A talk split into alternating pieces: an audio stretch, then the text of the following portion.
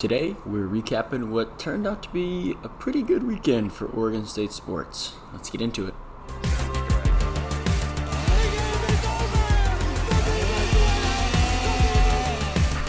Welcome to the Beaver Man Beat Podcast. All right, everybody, welcome back after a brief hiatus caused by what was a crazy snowstorm here in the Portland metro area. Had to take a day off there. You know, feeling the effects of having hanging out at the bar for probably a little bit too long. And uh, but we're back. I wanted to wait and get all this action of the weekend under our belts before we came here and talked about it. Really made sure we had a good idea of what was going to take place over the course of the weekend. And I think for the most part, it played out exactly how we thought it would. Starting with basketball, hosting the Ducks on a Saturday night in Gill Coliseum. There's not many things in life that are better than that. Uh, in a packed crowd, it looked like. Um, I had tickets for the game. Was supposed to be down there. Ended up having to work, so I, I, I handed them off and made sure that my seat was filled. Um, and what really was a tremendous game, and unfortunately, things just didn't fall the right way towards the end of the line there. Uh, I ended up watching it on my phone from the 300 level behind the stage at the Bruce Springsteen concert. Uh, so a little conflict of interest there. I was watching two things at once. Um, looking at the numbers on the game, though, really nothing that jumps out except for the low number of turnovers committed by both teams eight by the Beavers, six by the Ducks. Uh, so, pretty clean game in that regard. Shooting wise, Oregon State had the nod 45 46% versus Oregon's 30, or I'm sorry, 40% and pretty pretty even from beyond the arc. Um, a pretty tight game all the way back and forth. Uh, Oregon got out to that brief big lead there. I think it got up to about 13 coming out of the halftime break. Oregon State climbed right back into it and, and made things tight. They held a late lead for a majority of those last couple inning or innings. Sorry, I'm watching the Mariners game. Uh, the last couple minutes there down the stretch, and uh, unfortunately, that's that. Uh, those last two possessions, Oregon got their shot to fall, whereas the Beavers couldn't quite get theirs to fall. Uh, leader for the Beavs uh, was Dexter Akanno, who's kind of had an up and down year. He's seen time off the bench, he's seen time in the starting lineup, which most Beavers have. Uh, but overall, a really nice game from him. He shot five for eight from the field with a, a 17 points total. Uh, Jordan Pope, a bit of a quieter game, two for eight from the field, eight points. Um, and Rodrigo Andela had a big big performance off the bench, dropping 10. Uh, kind of reminds me of a capacity in which, I mean, he wasn't coming off the bench, but Roman Silva in that Elite Eight run, how he really just kind of turned things up a notch and got things rolling there. What this tells me about the team here is that they're right there. You knew that this game, I mean, it's rivalry. You know what they say uh, when it comes to rivalry games, you can throw out the record books, and that's exactly what the case was here, as is most of the time that these two teams collide, whether that be on the gridiron or the hardwood. Uh, Oregon State showed a lot of resiliency fighting back in this game, um, and what I heard was an electric crowd uh, down in the Cathedral of Basketball in the Pacific Northwest, uh, Gill Coliseum. So it gives me uh, it's a bright spot to look at. I think going forward um, into the off season and especially into next season. Uh, just such a young team, and I think a, a huge spot on this team is going to just be to see what happens over the course of the offseason. If you have uh, some of these more productive players jump ship and head for the transfer portal, whether that be NIL or looking for a relocation, just geography and lineup and chemistry wise, whatever it may be, it's it's going to be Wayne Tinkle and staff's job this offseason to keep these guys around and if you can keep these guys around and you can kind of change up the landscape and, and be uh, kind of a beacon of light through what has been really, you know, one year in and head off to the draft or one year in transfer, uh, you really haven't seen many schools building programs uh, at all in the last decade or so. So if Oregon State has the opportunity to do that, they're going to need to capitalize on that. They tried the transfer portal, and uh, I mean that just didn't work last season with one of the worst seasons in the last long, long time for the Beefs. Uh, a lot of talk was thrown about with the student attendance record being set. Um, some comparisons were being made to the years of the Orange Express, and um, while I gotta say I was not alive, I wasn't near alive. Uh, what I would give to live one day in that time period and be inside Gill Coliseum. There was a beat writer on Twitter that said that it was more electric than McKale, uh, which is where the Arizona plays. Which, if you know, if you follow college hoops or anything of that sort, McKale is a fortress. Uh, maybe tougher to play than the Kennel up there in Spokane. Um, Gill Coliseum, when it's loud and when it's rocking, there, there truly is nothing like it. Um, and I'm really, really envious of getting back to that, and I'm hoping that Wayne can take us there. I do think he is the right guy to take us there for now.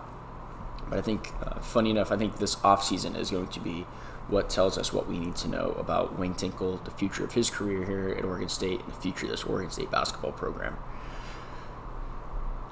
Looking forward to this coming week. Thursday, host Stanford. Saturday, host Cal. Pack your bags and head down to Vegas. Um, I I'd like to see them sweep that home series and finish the season on a strong note. I know Wayne is going to have them fired up and ready to go. It's a very winnable series. Those two schools coming down to you. Um, you split that series on the road. Um, the Stanford game really wasn't even close. Cal is one of the worst teams in college basketball, and I'd reach out on a limb and say they are the worst team in Power 5 ranks for college basketball. Um, and Stanford is pretty even keeled with the Beavers, I would say. Uh, 6 p.m. tip on Thursday and a 5 o'clock tip on Saturday down in Gill.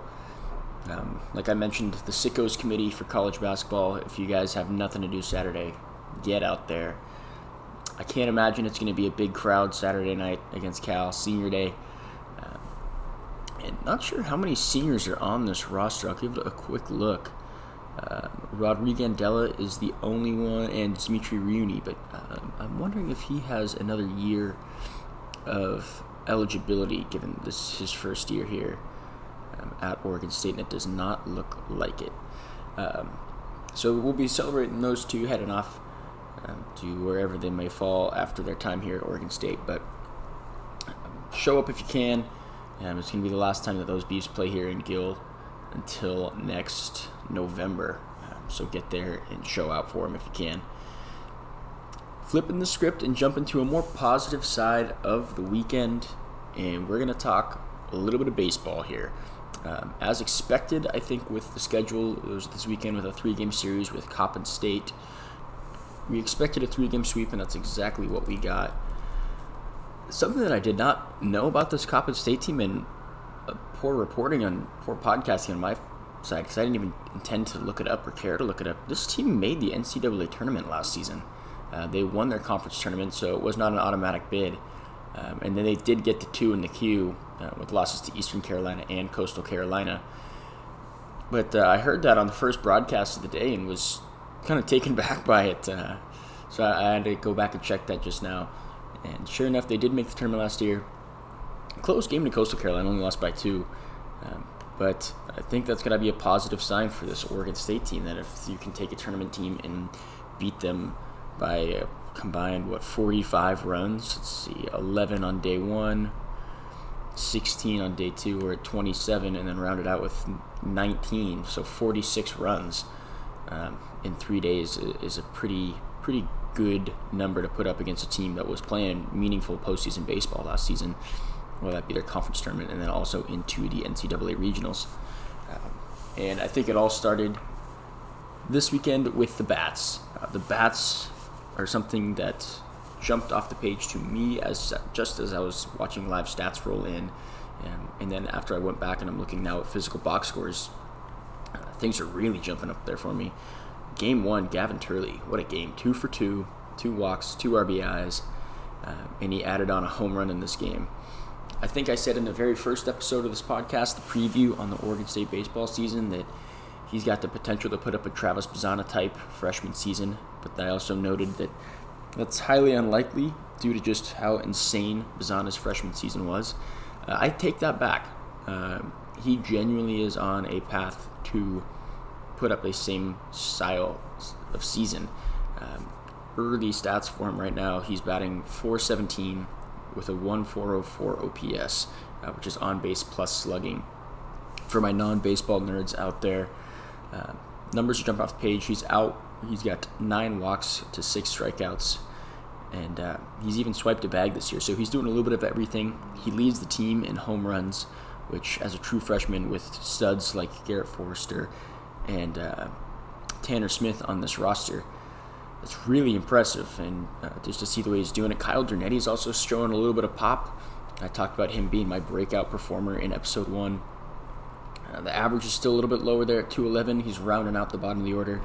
Uh, but if you're getting two home runs through six games from your seven games from your nine hole hitter, uh, that's something that I'd absolutely take as well.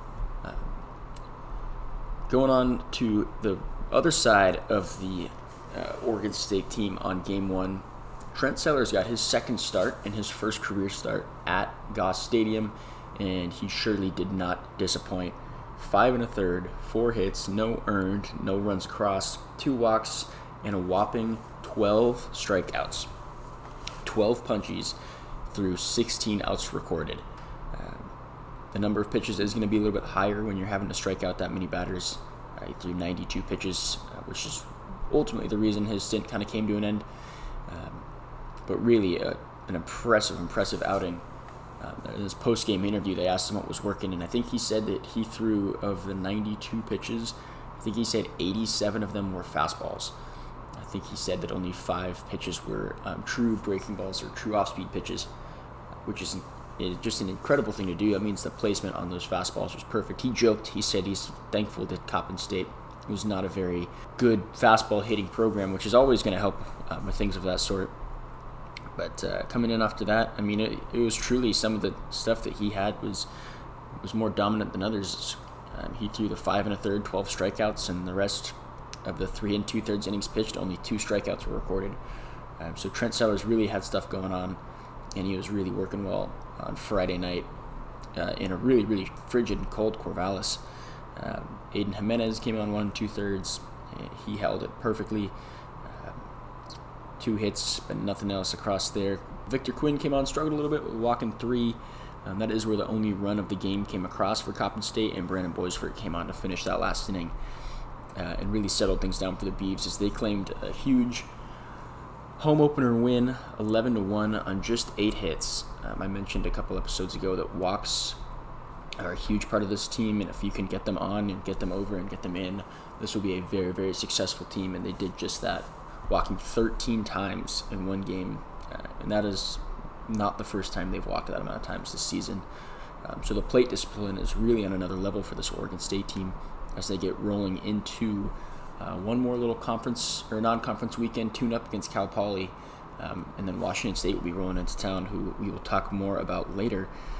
But moving on to game two, Jacob Kmatz got the ball on the bump for the Beavs. A little bit of a warmer start for the Beavs. Uh, they did bump the first pitch uh, up a little bit for this game, I believe, due to weather. Uh, 43 at first pitch, and uh, a 16 0 dominating shutout uh, by the Beavs here. Um, only four hits conceded to the Coppin State team. Um, Kmatz went six strong, three hits, five strikeouts, no walks. He also ended the day at 92 pitches. Um, and then the three guys that came in after him AJ Hutcheson, just a solid outing, just a walk through an inning. And then Nelson Keljo came on. Another preseason kind of watch player of mine was Nelson Keljo, the one of the three lefties on the squad, a true freshman. Uh, he came on, struck out the side on just 14 pitches, handed things over to Justin Thorsteinson, and he finished it off throwing the ninth inning, and he struck out two on his way to the uh, the conclusion of this game here. Just another big game by the Beavs all around. 13 walks in game one. How about 17 of them in game two, on top of 14 hits? Uh, that is going to generate some runs, and 16 runs was was what they tallied up, and uh, really, really an, an, impressive outing for the Beavs. And doing all of this while it is hovering at high 30s, low 40s um, on the temperature. Gavin Turley goes uh, yard in this game again. Um, he's really displaying an impressive amount of power that uh, kind of surprised me a little bit. I expected him to drive the ball all over the park. I didn't expect him to drive the ball so much out of the park. I believe this is the home run that, cleared the parking lot in left field, which, if you're familiar with, with Goss Stadium, which I'm sure most of you are if you're tuning in today, uh, that is a bomb of a ball to left field.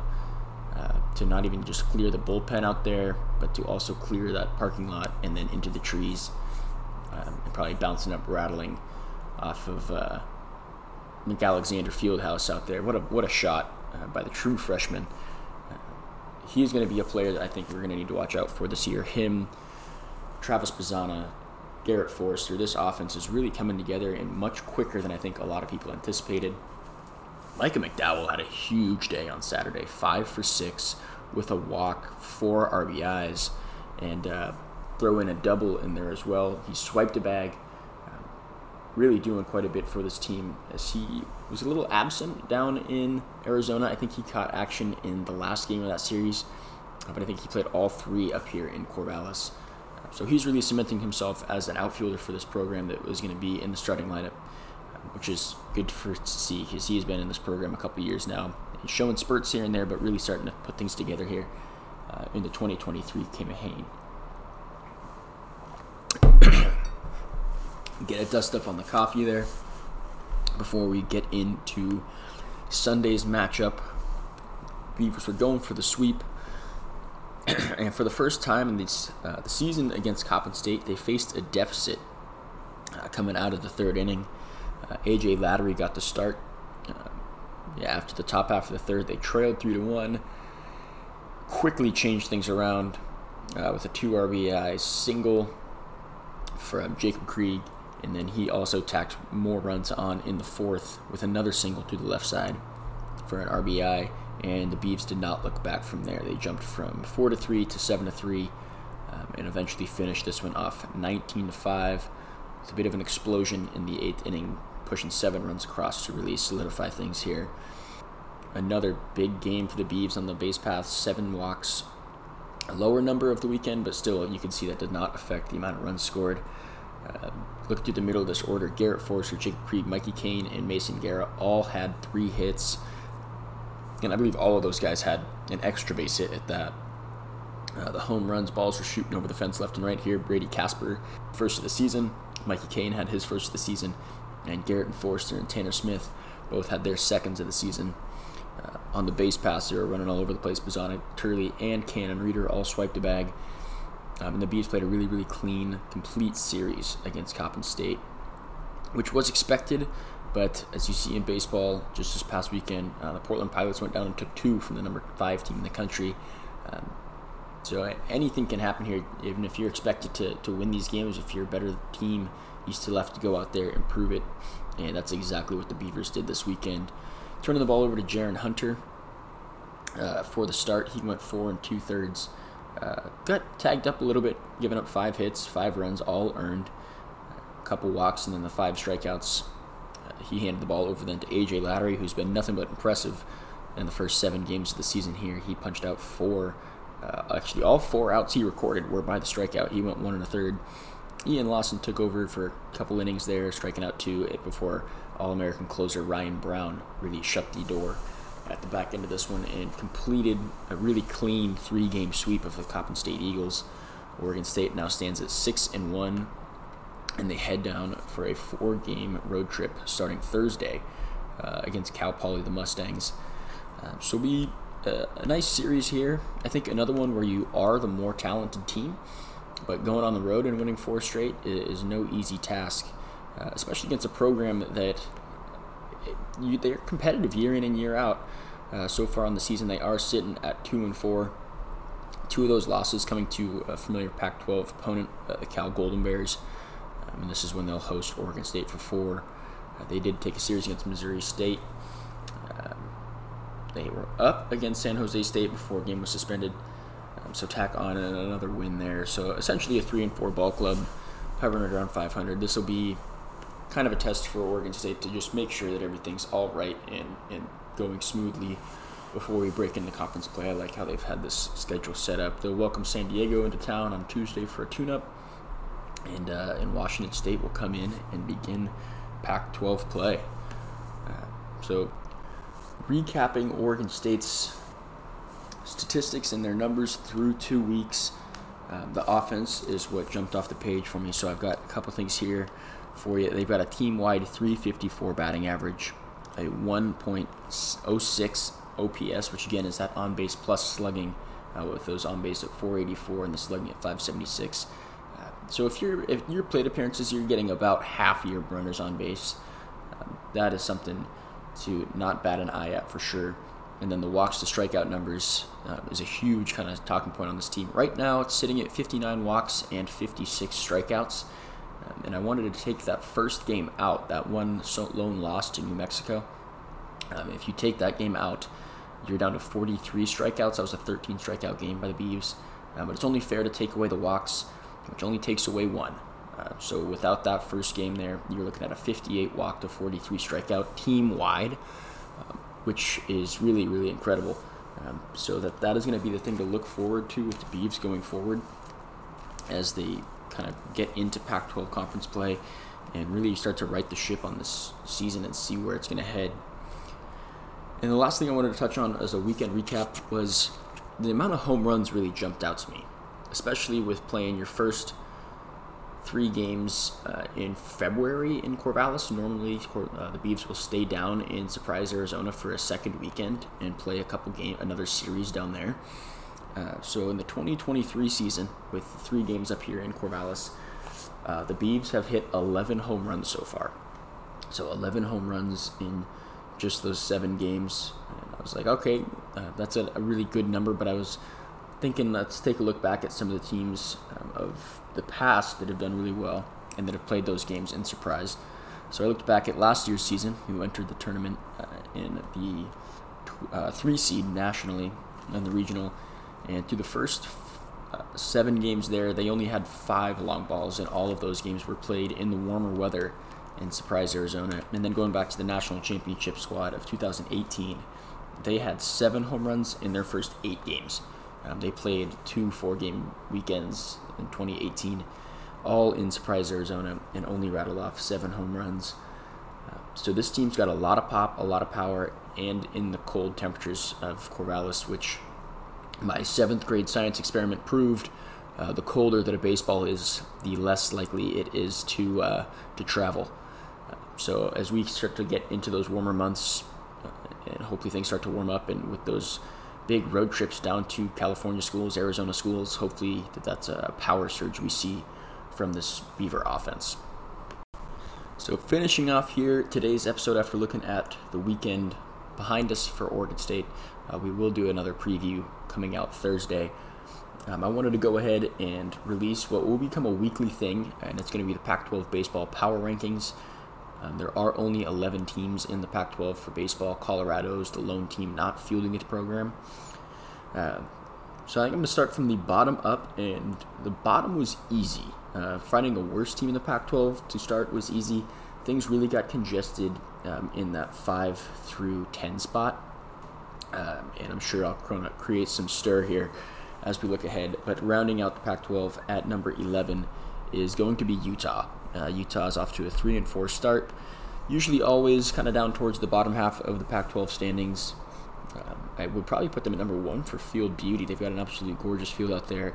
Um, they took three of four from, or I'm sorry, they took one of four from the University of San Francisco to start the season. Uh, so starting off one and three, they got um, kind of blown out of the water by Houston, and then took one from Incarnate Word and one from I believe this is Texas A&M Community College or, or no, Texas A&M Corpus Christi. Uh, so not really a win to write home about, especially pulling that game out by one run. Uh, not a bad program. I think they will end up in last place here in the Pac-12 um, when it's all said and done. So that was kind of an easy one to put down there at the bottom. And then coming off of that, and this is tough just because they're coming off of a tricky road series going down to an SEC school.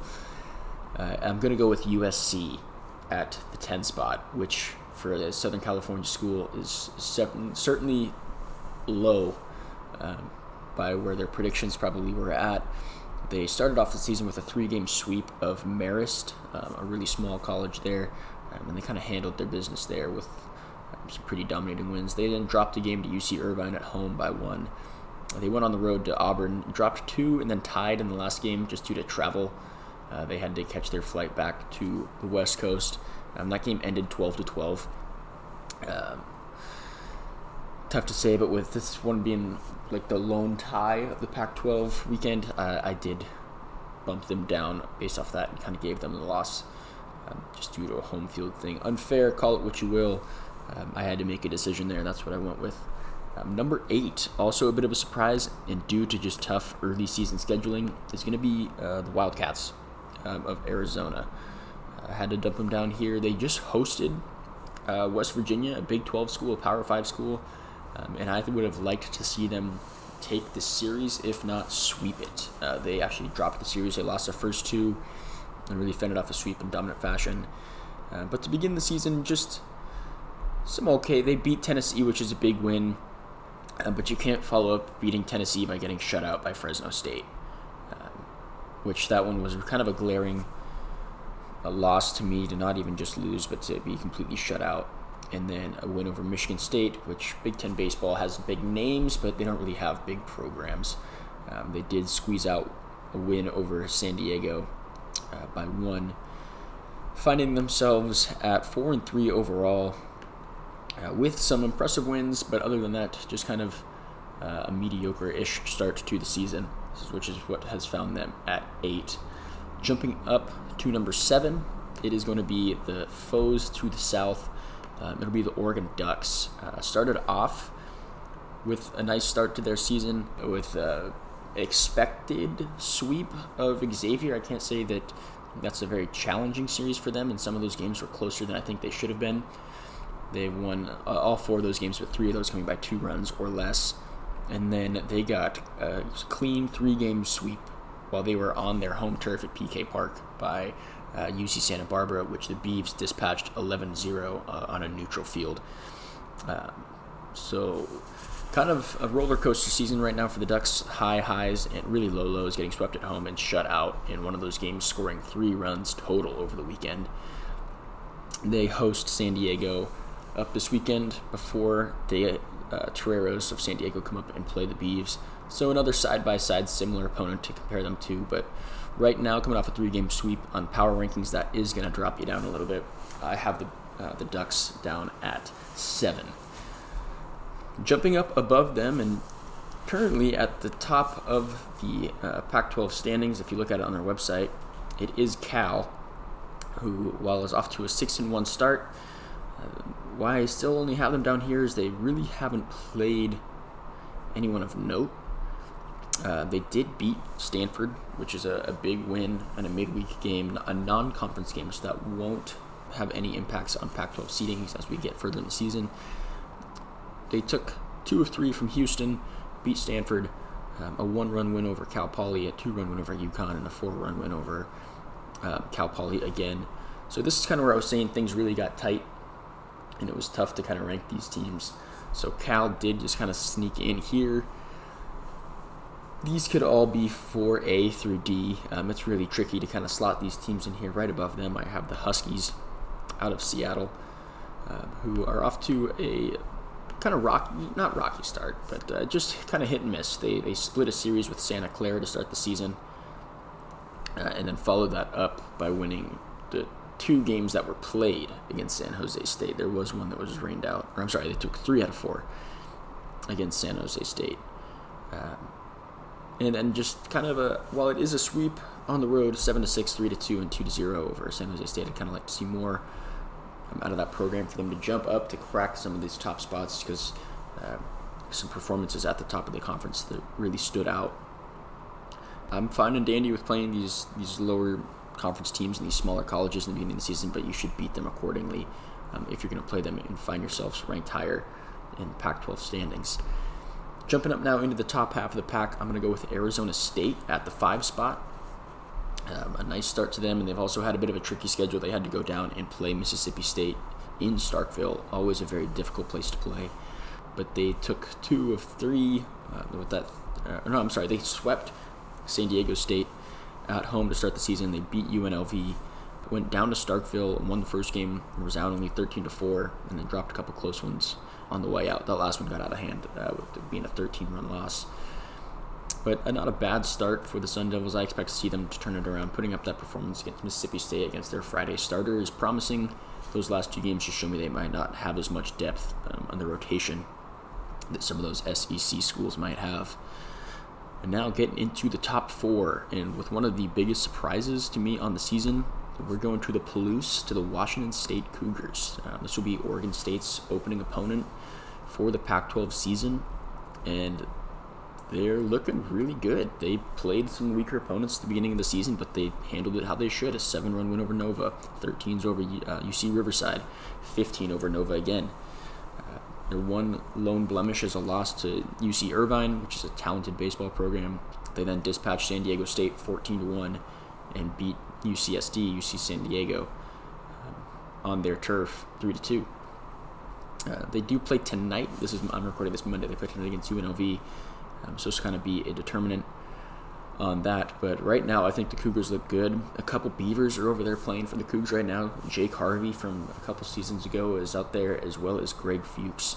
Um, they're out there continuing their careers in college in Palouse. So we'll welcome them back to Corvallis in a couple weeks as they come down to Corvallis to open up Pac-12 play.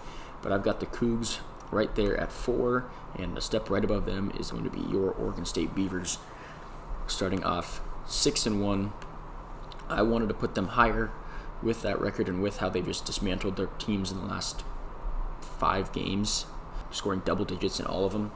But those top two teams have really kind of played a tougher schedule and had the results to, to back it up. So the Beavs coming in at three, and then I'm going to go with Stanford at number two. A lot of publications in the country have this team at number two uh, in the country. I'm going to put them at number two in the Pac 12. Uh, really, just that loss to Cal uh, is going to is going to hold them back below UCLA. That is their only blemish on the season. They've swept Rice. They swept Cal State for, or I'm sorry, they dropped their first game to Cal State Fullerton. Uh, so there's those two blemishes on the record there. Uh, while not bad losses by any means, the loss that UCLA occurred to or uh, suffered to Vanderbilt just aren't quite as um, much of a blemish in my eyes. Which UCLA coming in at number one in my Pac 12 power rankings, number 17 in the country. They had a clean sweep over Omaha, and they really dismantled them as they should. Uh, Pepperdine, they won by nine, and then a really close series with Vanderbilt. Uh, they lost game one, 6 0. They then won game two, 3 0, and lost game three, 2 to 1. Um, in what was a really exciting series down there on the road in Nashville um, at the Hawk. So that wraps up the Pac 12 power rankings right now. UCLA, Stanford, Oregon State, Washington State, Arizona State, followed by Washington, Cal, Oregon, Zona, USC, and Utah at the bottom. It's going to be a fun ride here through the Pac 12 baseball season, as this is just an early kind of showing of what we've got going on. Uh, let me know what you guys think on the power rankings. And uh, I'm going to wrap this one up here, running a bit over time. But I just had all this pent up from not having an episode Thursday. Thanks for coming back and joining me. Um, signing off for the day. I'll talk to you guys again Thursday. Uh, we'll recap. Uh, no, I'm sorry, the Beavs do not have a midweek game. Um, so we'll just kind of get in, preview a little bit more of the weekend series for basketball, and then certainly take a look at the four game series against Cal Poly uh, on the turn. Alrighty, have a good rest of your Tuesday or whatever day it is that you're tuning in. Thanks for tuning in.